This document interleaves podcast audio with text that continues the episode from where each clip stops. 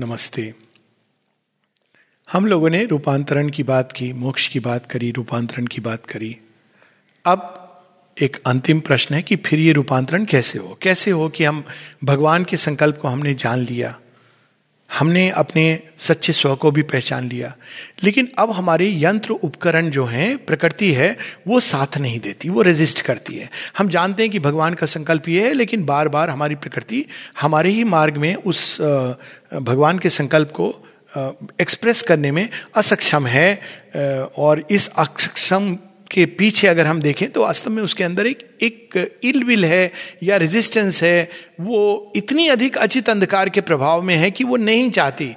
वो रेजिस्ट करती है। बार बार हमको फिर से उसी अज्ञान के घेरे की ओर ले जाती है। क्योंकि चूँकि चैत्य सत्ता में हम विद्यमान होते हैं, इसलिए हमें पता चल जाता है, ये भूल नहीं करते हैं हम कि नहीं, यही सत्य है। किसी भी अवस्था में हमको पता होता है कि ये डिवाइन का विल नहीं है, हम उसके अनुसार कार्य नहीं कर रहे हैं। लेकिन अब हम कैसे इसको चेंज करें? तो इसका पहला कदम है अभिप्सा के साथ में सत्यनिष्ठा। हम ये मिस्टेक नहीं करें कि यही सच है। और वो तभी संभव है जब हमारे अंदर चैत्य का एक एक होता है मन का विवेक, जिसके द्वारा हम सही गलत की पहचान होते हैं। एक होता है चैत्य का विवेक, चैत्य का डिसर्नमेंट उसके द्वारा हम जानते हैं कि क्या चीज़ सही है, क्या गलत है। हम बार बार हमारी प्रकृति अगर विवश होकर के फिर भी पुराने ढरे पर जाती है तो हमको उसको सैंक्शन नहीं देना है। पहली चीज़ ये करनी है कि हमको साक्षी, जिसकी बात हुई थी मोक्ष में अब हमको साक्षी के बाद नेक्स्ट स्टेप जाना है। पहला तो है अनिश, जिसमें वो अंधकार में घसीट रहा है और केवल मोक्ष मोक्ष चिल्ला रहा है। दूसरा है साक्षी, जिसमें वो मुक्त होता है। तीसरा है अनुमंता हमको अंदर में सैंक्शन नहीं देना है जस्टिफाई नहीं करना है। ये वृत्ति है, वो सैंक्शन नहीं देना। जब हम अनुमंता का रोल स्वीकार करते हैं, उस रोल में चैत्य सैंक्शन देती है, नहीं देती है तो हम देखते हैं फिर भी प्रकृति, क्योंकि उसका पास्ट एक मोमेंटम है, उसमें चली जा रही है। जैसे कोई भी चीज़ का पुरानी आदत होती है तो आसानी से नहीं जाती है। तो हमको क्या करना है, चैत्य के प्रकाश में उसको देखकर माता जी को अर्पित करते जाना है। तो जैसे जैसे हम माता जी को अर्पित करेंगे तो हम उस भाग को माँ के प्रकाश, माँ की शक्ति की ओर खोल रहे हैं। क्योंकि रूपांतरण हमारी प्रकृति का और हमारे यंत्र उपकरणों का, जिसके द्वारा भगवान की बिल मैनिफेस्ट होनी है। इसको हम ऐसे देखें कि संगीत हमारे अंदर है, लेकिन मैनिफेस्ट करने के लिए, प्रकट करने के लिए हमको यंत्र चाहिए।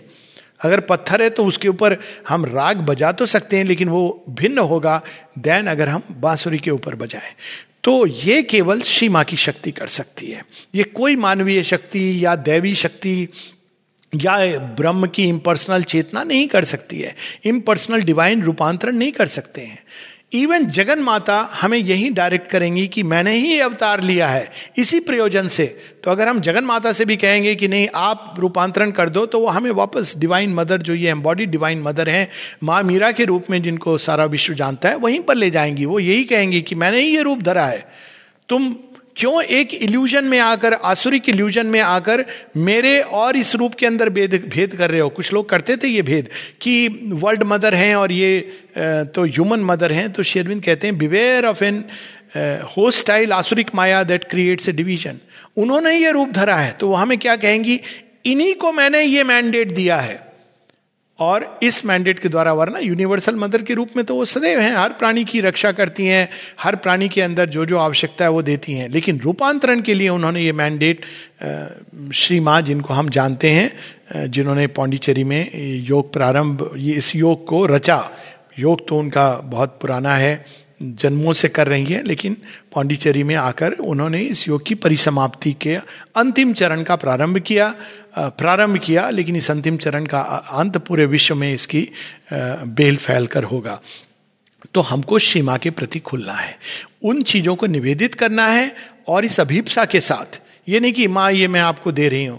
माँ, इसमें प्रकाश लाओ, इसको सामंजस्य, इसमें हारमोनी, इसमें ब्यूटी चाहिए। माँ तो पहले हम सचेत होंगे कि हमारे अंदर ये चीज़ें हैं जो कल, कलुषित हैं, जिसमें कलुषित इस सेंस में नहीं, अरे हम पापी हैं, ये हीन भावना नहीं, बल्कि हम अलग होके देखेंगे कि ये प्रकृति का ये गुण है, प्रकृति की ये गति है जो मेल नहीं खाती है, उस लक्ष्य के साथ या दिव्य संकल्प के साथ जो मैंने अंदर में अपने धारण किया है। मान लीजिए किसी को क्रोध आता है तो हम जान जाएँगे अंदर से कि ये क्रोध सही नहीं है।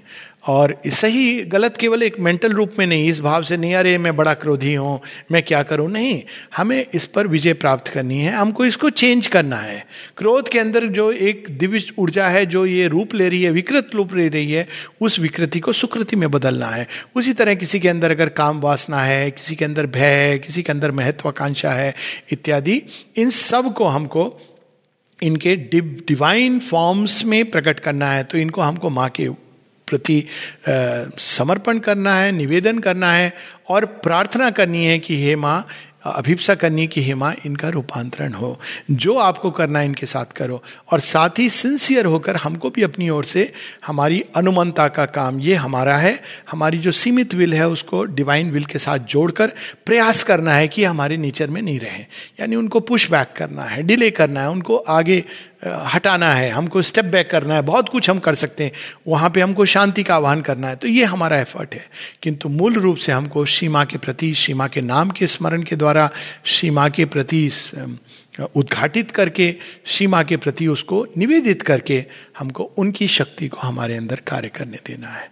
जितना अधिक हम खुलेंगे, एक समय तक प्रारंभ में यज्ञ अपूर्ण रहता है, हम ऑफ़र करते हैं, लेकिन सीमा की शक्ति कार्य करना प्रारंभ नहीं करती, क्योंकि एक बार वो कार्य करना प्रारंभ हो गया तो वो रुकेंगी नहीं।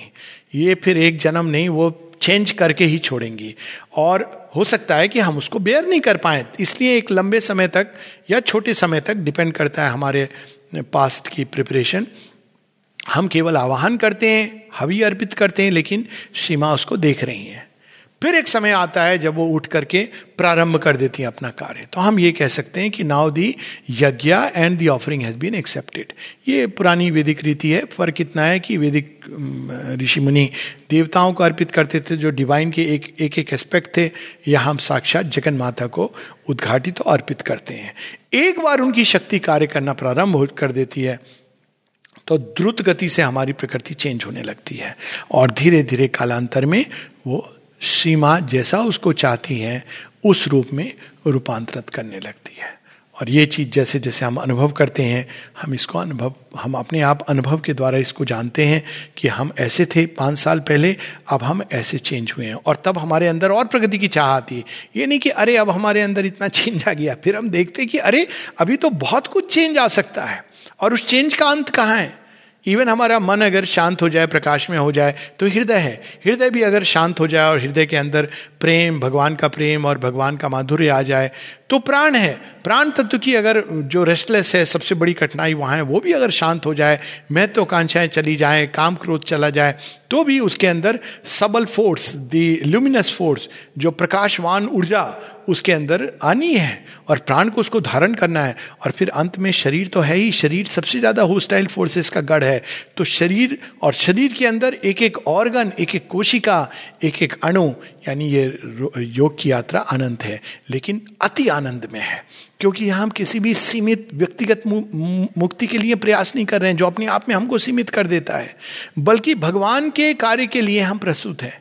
तो जब भगवान के कार्य के लिए प्रस्तुत हैं तो फिर हमारी वो अवस्था होती है, जैसे अर्जुन श्री कृष्ण के साथ है युद्ध भूमि है, चारों तरफ़ से बाण चल रहे हैं, चारों तरफ़ से मृत्यु का नृत्य हो रहा है, किंतु अर्जुन को यह पता है कि जब मैं श्री कृष्ण के साथ हूँ तो विजय श्री भी साथ में है और भगवान के सतत आनंद सानिध्य का आनंद हमारे साथ है।